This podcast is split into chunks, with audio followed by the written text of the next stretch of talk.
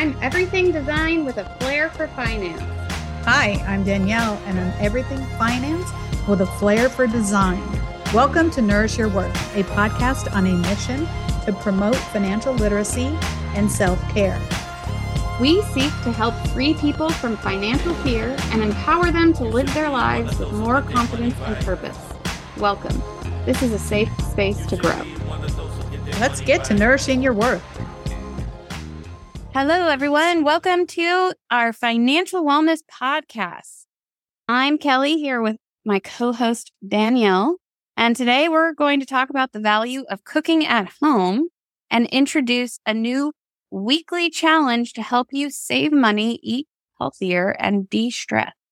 That's right. Kelli, I ran some numbers and pulled the receipts. Did you know that on average, by cooking at home, you could save $13,000 annually? And if I pull out my financial advisor hat, and if we invest that and we get a return of 8% in 10 years, we could have nearly $200,000 in our bank account. And that's a lot of money. That is a lot of money. I will take it. Yeah, I think that makes sense to me. The price of takeout is outstanding. I'm saying takeout as though that's the only option. People also dine out. I think not only are we talking about saving money, but eating at home is a way to eat healthier. And I think of it as one of my favorite ways to practice self care. It just makes me feel good to cook for myself.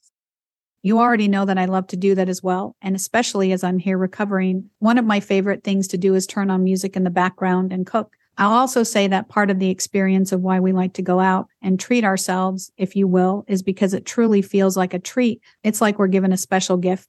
One of my hacks that I love to do when I'm plating food for myself or for my loved ones, it has to look beautiful. So when you present that meal in a beautiful manner, it just tastes better. I agree with you. And your food is beautiful food. I people will see it, but I can attest. I don't always think about it. And then I make my delicious meal and I'm like, oh, I made a whole plate of brown. Uh, that's why you should use fresh herbs. Actually, that's what I was just going to say. You need to pull out your artist hat and throw some color on it. Another of my favorite hacks that I've been starting is to make chimichurri. I buy parsley at the farmer's market and chop it up with garlic, olive oil, red pepper flakes, and salt. You can even add lemon zest. You can add any mix ins, even fruit. And so I have this jar sitting on my counter and add it on top of everything. It adds flavor and makes it look more beautiful if you're eating a plate of brown. I love that. I had a week recently where I made a batch of ají verde, that Peruvian sauce. Is that the yellow stuff? Not the yellow, the green. The yellow is, I know we love this yellow sauce from this one Peruvian restaurant. The yellow one is not the most common sauce that you get. It's really unique to this one restaurant. I think it comes on some dishes at other restaurants. The more common sauce is the green and it's just a different type of pepper. And so if I had access to the ingredients to the yellow stuff, but I would need to go to a Latin market and get true Peruvian amarillo pepper. I'm going to look into that. But oh my gosh, you made me miss one of our old favorites, chicken. What? I can't even remember the name of it. Chicken shack. I was going to say chicken crack, but I stopped myself. We used to just drown ourselves in that sauce, which was absolutely amazing. One of the things that kind of brought this to our attention is everybody's always having these engagement challenges. Other money coaches have challenges on ways to save money. And what we often talk about in our private practice is where we often get off track on our spending plans is that discretionary bucket. And that going out to eat, especially for single people. And there's two single ladies here on the podcast that it's cheaper to eat out than to cook for yourself. And so obviously we're going to debunk that. And it's just a ridiculous statement. Let's be honest. We don't tip ourselves. And I think it's a 300% upcharge on food prices. I really think we're just lazy, which I've been there, done that. I certainly have as well. I've also been inspired to eat out or get takeout because of what somebody's eating on the TV show I'm watching. That's interesting. Yeah, I had that recently with you, Daniele, with that show Fleishman.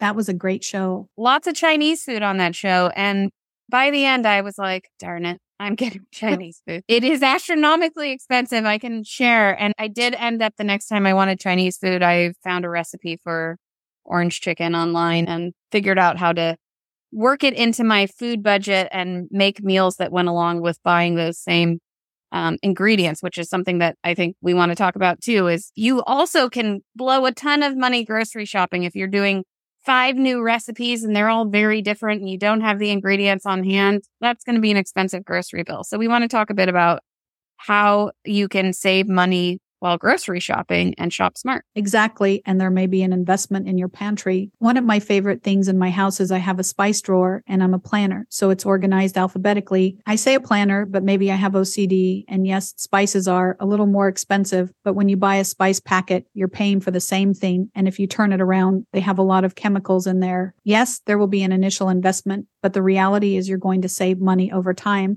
And if you get into this habit, it will balance out. I think you're absolutely right. It is totally an investment. I'm always bummed out also when it's time to replace a spice that I use a lot, where I'm like, oh man, that's going to be another $6 or whatever, depending upon where you shop. But part of that also is knowing which spices you use a lot. You might not know that right away if you're just getting started cooking. But for example, I make chili a lot, not a lot, not like a crazy amount, but I make chili pretty decent enough times to know that like getting the small jar of chili powder, I'm going to run out after a couple of pots of chili. And so instead, you can buy in bulk where it makes sense to. Salt, for example, is something I buy salt in bulk because it's much cheaper. And I use salt pretty much every time I'm cooking. We talked about it before, but I have a side passion project of doing a gluten free vegan cookbook. And I've been compiling what are the spices that I use, right? And so immediately when you said chili before, I would have pulled out a McCormick's package mix, but it's chili powder, paprika, cayenne pepper, cumin, oregano, salt, pepper, fresh onion, fresh garlic, and that's it. When you make from scratch, you can control the flavor. If you cook at home, you'll just need these staples that you're always relying on to level up the flavor profile of your dishes. Absolutely. Yeah. You hit the big guys in my arsenal too. And one of the reasons I love chili and I love soups and things like that is because you can mix and match your spices up too. You can throw in a little bit of something else if it suits your palate or what have you. And sometimes you might run out of, if you're using, I think I like to use fresh onions. But if I don't have fresh onions, I might use onion powder in my chili if I have everything else and craving it. And that's another part of cooking that can be fun to me is you, you get an idea of the spices you like. I like Latin fired spice mixes, probably American Latin. Nonetheless, that cumin, that chili and cayenne, I love. And you can learn what spices you like and add them into the dishes that you like, but you also can learn where, oh, shoot, I'm out of my normal cayenne. What can I put in there instead? Maybe you'll have some red, red chili flakes and it's different, but it can give you that heat. Exactly. Or I was going to say, pull out red hot if you have that bottle in your fridge. One of the things that since I've moved to Santa Barbara, I literally live in the farmer's backyard and I go to the farmer's market every weekend. And so I've been really passionate about sustainability and trying to reuse things. So when you said orange earlier, it got me thinking, I'm trying to make as many friends as I can that have orange, lemon, and lime trees in their backyard because then I get them for free. But I've started drying them and try not to throw anything away because you can take that, puree it, and it's actually a really good tea to drink. But then it also adds flavor. One of my favorite hacks too is adding lemon zest to almost anything. It adds a freshness or just a vibrancy to it. And it's just those little hacks that kind of like the chef's kiss, if you will, to make your food taste a little bit better. I agree. I love lemon zest. I wouldn't think I would love lemon zest, but I definitely got into some lemon zesting. And I'm someone, I keep the bottled lemon juice on hand at all times. It's not the ideal way of using lemon juice in your food, but I like lemon juice enough that I'm like, I want to have lemon juice. And I think also in my childhood home, we always had that that funny like lemon shaped bottle of lemon juice in your fridge. But absolutely lemon zest in general is just an underrated ingredient that goes into some recipes. It really adds something. It is. It really comes down to cooking techniques, presentation, and just those little extra bits. Flaking salt is actually one of my favorites too. If you can even imagine me like with my little hand and just sprinkle flaky salt dust on top of everything. I love it. You're like Salt Bae. Have you ever see that kind of I totally did. Actually, Emeril Lagasse, right? Bam. I don't know what your diet restrictions are, but we know you love salads and we're going to put together a meal plan where it's gluten free vegan and we'll pull the receipts and show that yes, sometimes those ingredients are going to cost a little bit more, but then we'll show it the good old San Fernando Valley Kelli way too. And you're going to cook along too. Another hack how I add protein to my meals is I always have a seed mixture in my fridge. It's chia, flax seeds, and hemp hearts. It just adds all these extra proteins and nutrients and it's a nice finishing to any Buddha bowl or anything that I do, or even adds like a nice flavor to a salad because I don't eat croutons. I don't eat croutons either. I love this seed is an absolutely amazing topping for salad and for different foods. I love to cook Asian inspired noodle dishes and top them with sesame seeds as well, or little salads with sesame seed topping. Sesame seeds are hard to find. I buy them in spice jars. I don't know. I I like them. I like that little extra nuttiness and crunchiness, but I don't know. You probably don't know this about me. Sunflower seeds one of my favorite foods, period. Hands down. I did not know that about you. Yep. I eat them every day. I eat them in the shell every day as my little snack at the end of the day. And I also, if it's an option on a salad, I pretty much always get sunflower seeds on my salad as well. Wait, you say you eat them in the shell. Do you eat the shell? No habit that drives everyone else crazy. It's a good thing I'm single right now because I can eat my seeds in peace. Every roommate, parent, partner that I've cohabitated with is shut up with the seeds already. Crunch and cracking them open. I think part of it is I grew up in a baseball family, so I was always on the field. I love sunflower seeds too. What's the brand? Is it David? I was going to say it's sunflower. No, it's David. Yeah, David is a common brand. I actually buy Sprouts brand sunflower seeds now because I live right by Sprouts. And as a result of that, the David ones are a little salty for me when I do. I occasionally pick one up if I'm at a different store. That's crazy. So, talking about different grocery stores and the price points, I always say this and I annoy my daughter Jazz, where I'm like, just because you have money doesn't mean you need to spend it. And so, there are different stores that I go to, and especially eating gluten free and grain free. Sometimes those things are a little more expensive, but some of my favorites are Sprouts, Aldi, Trader Joe's, Costco, and actually Walmart. They're really trying to level up their game. Then a lot of times you can order directly from the place. C&T Foods is one of my favorite. I love Mexican food and we're definitely going to incorporate some Taco Tuesday or some of my amazing jackfruit enchiladas into our week. But you can sign up as a new customer on their website and you get 25% off. And then, of course, I really try to hack it and I sign up on 10 different emails. Smallmelbeasley at gmail.com. Alter ego, alter email.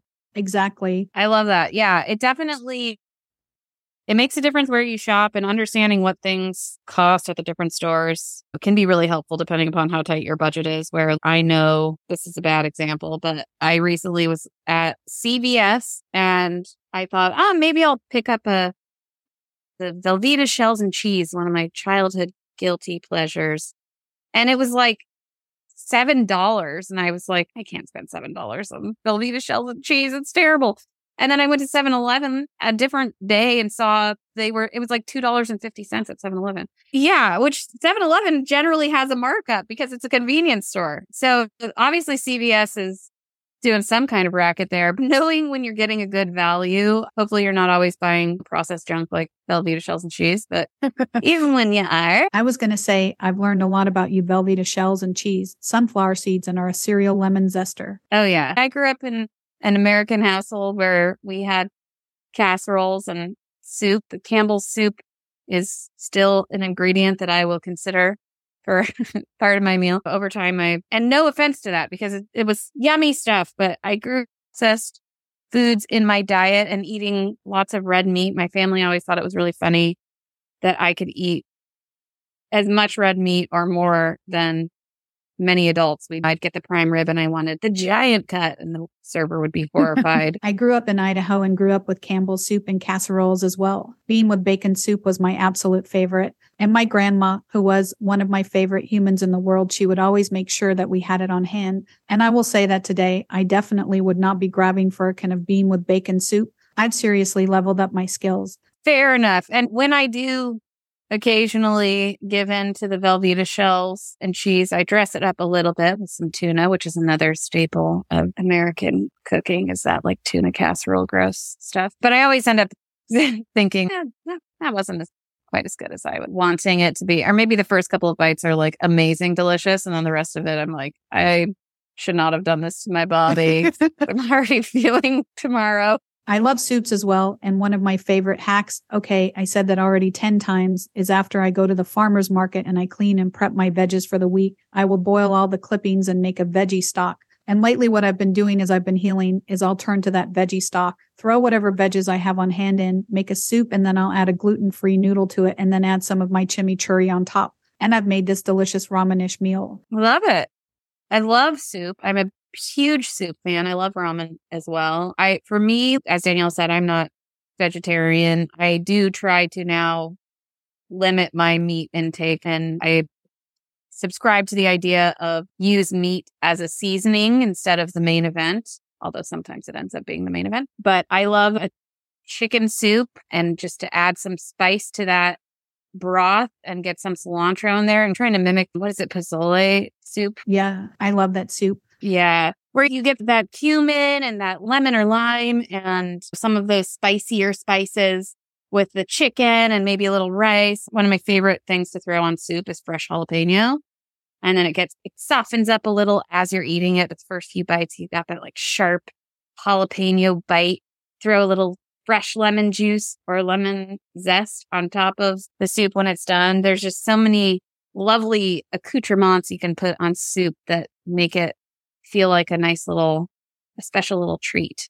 I'm going to backtrack. And when you made that statement where meat is the seasoning, I'm going to challenge you. When I first became vegan, I actually, ever since a child, I've been throwing all the meat under the table and feed all the dogs in the family. Don't get me wrong. If you see me, sometimes I might want a steak, if you will, but there's no flavor to actual meat. And really what adds the flavor is when we go back to my favorite spice drawer or fresh herbs or lime juice or lemon zest. I will make the most delicious chicken tacos out of jackfruit and it's all with seasoning. I will make the most delicious walnut tacos and you wouldn't even know any difference. But I challenge you because if everybody thinks meat tastes so wonderful, the reality is we're masking it with spices. I agree with you. You're flashing me back to Restaurant Impossible with Robert Irvine, where he's berating the restaurant owner of taste this chicken breast.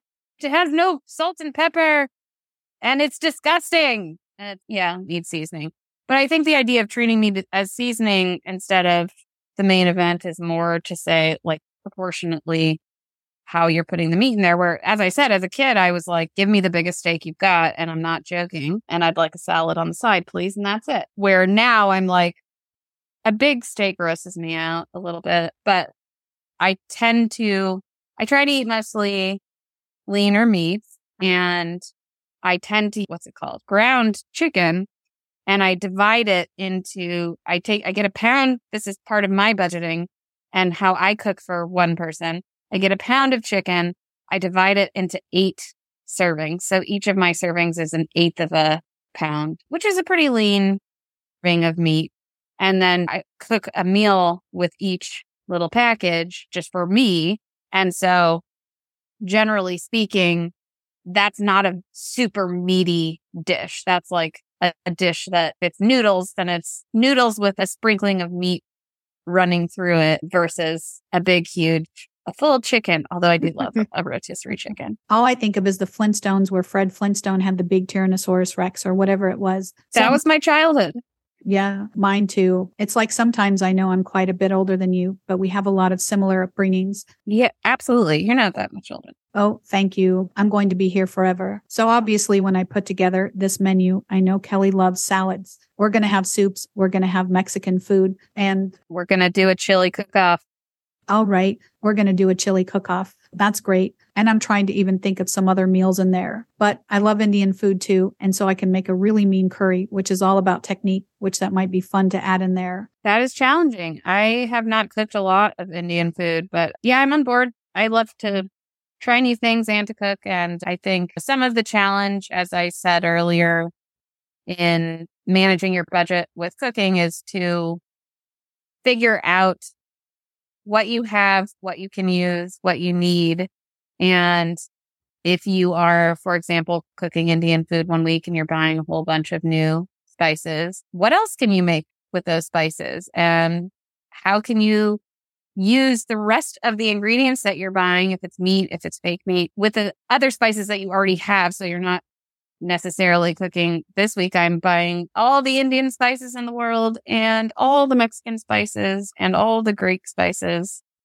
assuming there's Greek spices and instead thinking strategically about your meal planning where you don't have to necessarily cook the same thing over and over. Although I do like to do that or, or to pre-cook a big batch and, and reuse it, but just thinking around the idea of buying these things, buying these investments strategically. So you're not having one huge blowout trip. That's a fair statement. Maybe we'll leave Indian out of it and we'll just see when we put together the menu, we can think about being simple. We're just really trying to just have fun for a week while I am still healing, share some recipes, try to get some engagement, and then pull the receipts and run the numbers to be able to show how much cash we stack by cooking and nourishing our worth. I know I talked about it earlier, but an average savings of $13,000 a year, you have $200,000 in 10 years, but you know what you'd have in 25 years? You could have a million dollars. Now, granted, you're still going to want to go out and have some meals with your friends, but it just goes to show the power of smarter decisions with our money that now will not only nourish our worth from a health perspective, but from a financial perspective as well. Exactly. And I think you mentioned this earlier, but it's one of my, one of the things I'm most excited about in this challenge is that we are both single. And so times that's where this misconception comes in is you can't cook for just one. And so then you're wasting food or you're doing all of these things of as though somehow all of the service fees or whatever on top of dining out or getting takeout for one person are making up for the difference. But I'm excited to share with everybody the joy of cooking for one. It's so lovely to be able to make yourself a little treat. I, I, love to take care of people with food. Daniele, I know you do too. I love to share my food with people. I love to cook for people. I've always said like my, I want, I guess I'm going to say my dream wedding would be like me in a big apron in front of a pot, just like stirring this pot full of delicious chili. I don't even, chili probably. I know. I was going to say, I started thinking of this when I was doing the crab boils, which is another big pot. Yeah, those are awesome. I'm they're a lot of work, so I haven't done one in a while. But generally speaking, I love to prepare food for people. But there's also something really nice about being able to just prepare yourself a nice little meal. And we're going to debunk the idea that, that you can't cook for one and that it's too expensive to cook for one and just share that magic. I am excited. Me too. Obviously, I'm excited about food in general. One of the things that we haven't talked about, and always growing up, I never ate breakfast, but some of my favorite breakfast things are overnight oats or just a smoothie. What are some of your breakfast favorites? I also am not a big breakfast.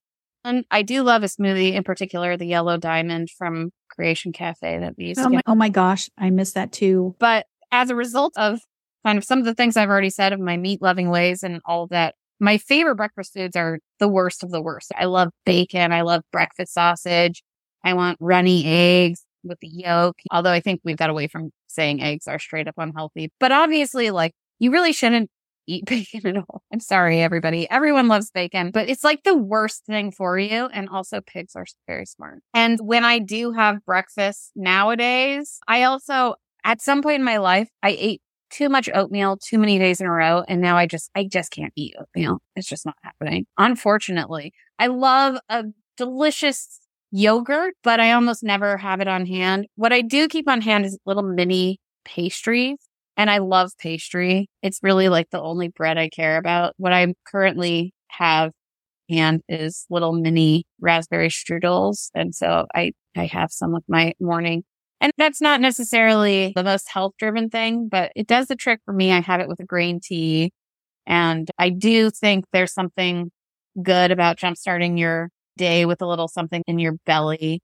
And generally for me, it's going to be a pastry or maybe a hard boiled egg. If I have actually my favorite thing, if I'm being really organized, you make a breakfast salad.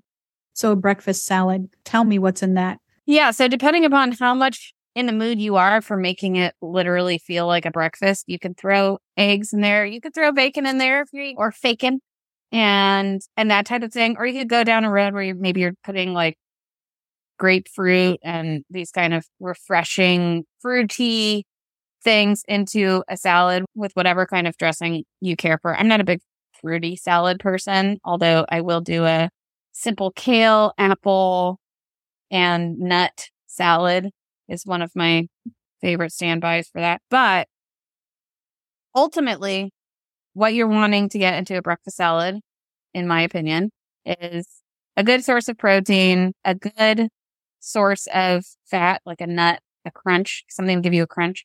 The lettuce of your choice. I actually love iceberg. I know everybody is aghast at iceberg, but I love iceberg or I love what's the rocket arugula. Yeah, arugula is one of the good ones, and I like arugula too because it it's hard, it holds up in your fridge for a longer time, where a lot of other lettuces start wilting right away. But anyway, you want that lettuce, you want a protein, you want some kind of nut crunchy thing, and then a vegetable or a fruit and a good dressing, and it, that's just it. It just gives you like some simple. It's light, doesn't weigh you down, but it'll give you that protein that kind of gets you going out the door. It's not too carb heavy like the pastries that I'm talking about. And I love creamy dressings, but a vinaigrette is the way to go, especially in my opinion, a morning salad. Those creamy dressings can be a gut punch starting out your day, depending upon. Yeah, I love to make a warm salad where I'll make my own dressing and add nuts and my accoutrement on. I'll throw it in the skillet and I'll warm it up. And then I toss it with the fresh lettuce, throw it in the jar, and then you go out your door. I can see us adding breakfast burritos that will be very easy with some leftovers or breakfast tacos from our Taco Tuesday or enchiladas. Love it we'll do this. But I think you hit on this earlier. While, yes, this is a money challenge, it's also a great form of self care and taking the time to be able to make a plan. I know we always talk about having a plan is really going to help alleviate some of the stress as you go throughout the week. You already know how you're going to nourish your health, nourish your self care, and it's going to promote some mindfulness, especially during these challenging times.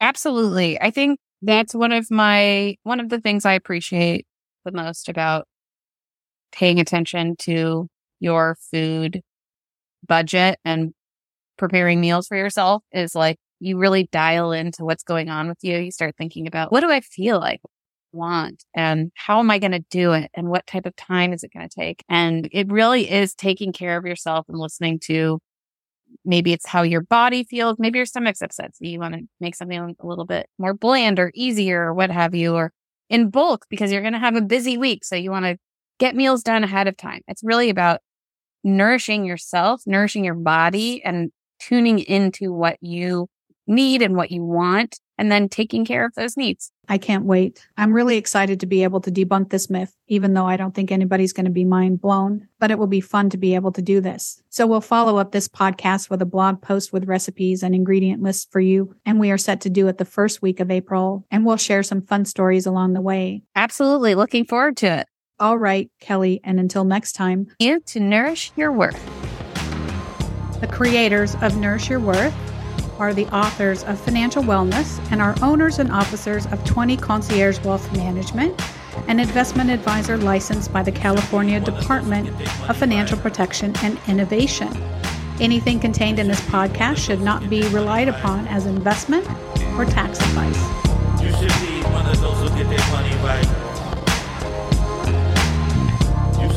One of those who get their money right.